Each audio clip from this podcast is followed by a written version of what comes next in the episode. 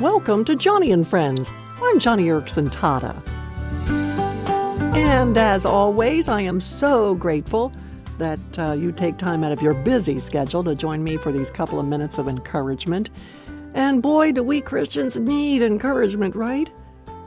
Not long ago, I was in a group discussion, uh, a large group with a lot of young people from a certain university. And when it was clear to all that this lady in the wheelchair, aka me, when it was made clear that I was presenting a Christian perspective on some tough issues, I could almost hear the groans. Oh, she's one of those. well, it was all I could do to muster enough courage to plow on, but I did because you know what? I am proud to be one of, quote, those. Hebrews chapter 10, verse 39 talks about that distinguished group of those people when it says, quote, but we are not of those who shrink back and are destroyed, but of those who believe and are saved. Don't you love that? This verse raises the question, though who are those who believe and are saved? Well, the writer of Hebrews has some special people in mind, and his answer follows in Hebrews chapter 11 that great honor roll of those who did not shrink back. They were not destroyed by the persecutions and pressures of their day, but they persevered. And the list of those is quite something.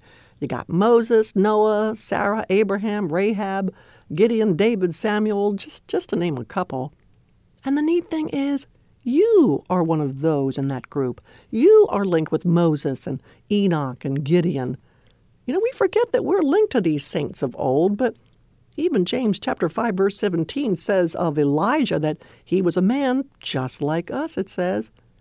He's just like me, just like you. And yes, these men and women had problems, but they did not shrink back.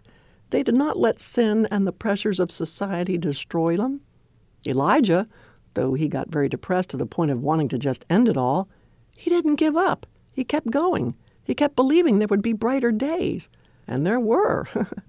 Moses, although he erupted in anger, he repented.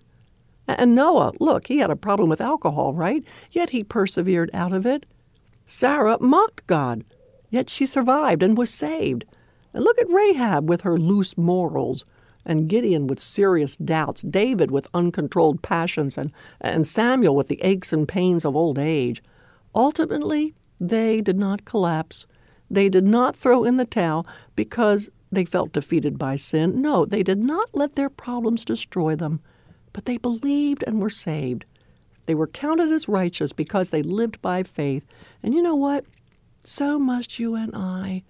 And that's why I'm so encouraged by the very next chapter in Hebrews, which begins, Therefore, I love that. Therefore, since we are surrounded by such a great cloud of witnesses, you know, all those folks we've been talking about thus far, therefore let us throw off everything that hinders and the sin which so easily entangles.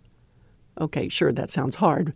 But, but later on in that same chapter, later on in Hebrews 12, the Lord reminds you and me to fix our eyes on Jesus, the author and perfecter of our faith. Consider him who endured such opposition from sinful men, so that you will not grow weary and lose heart.